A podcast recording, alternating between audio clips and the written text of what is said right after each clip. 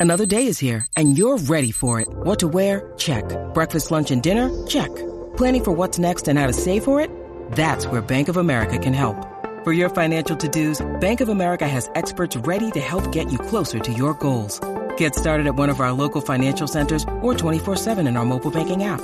Find a location near you at bankofamerica.com slash talk to us. What would you like the power to do? Mobile banking requires downloading the app and is only available for select devices. Message and data rates may apply. Bank of America and a member FDIC. Hey guys and gals, today we talk about the movie The Devil's Daughter. And I remember seeing this movie long ago. But, um, excuse me. But I did enjoy it though. It has a good twist ending. Again, another satanic jinnet type of horror movie.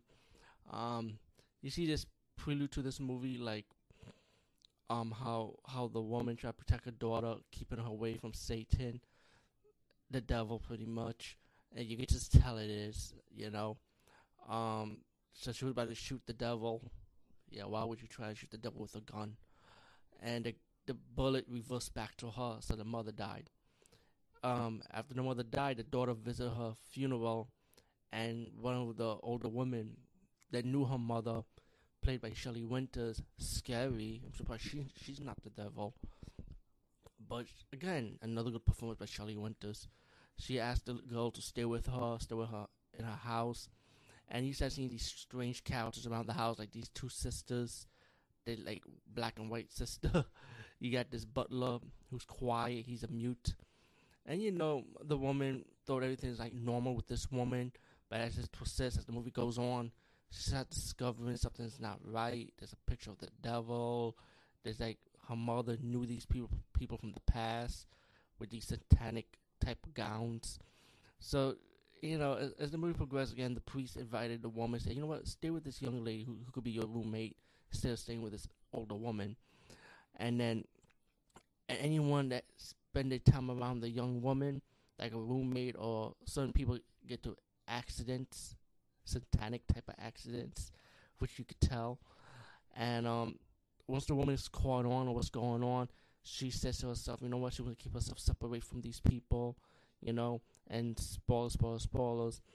Um, to me, is uh, to be honest, if you knew what was going on, like, why would you go back to the house and tell these people off? Like, they worship the devil pretty much. Like, stay away from them. Just don't go back.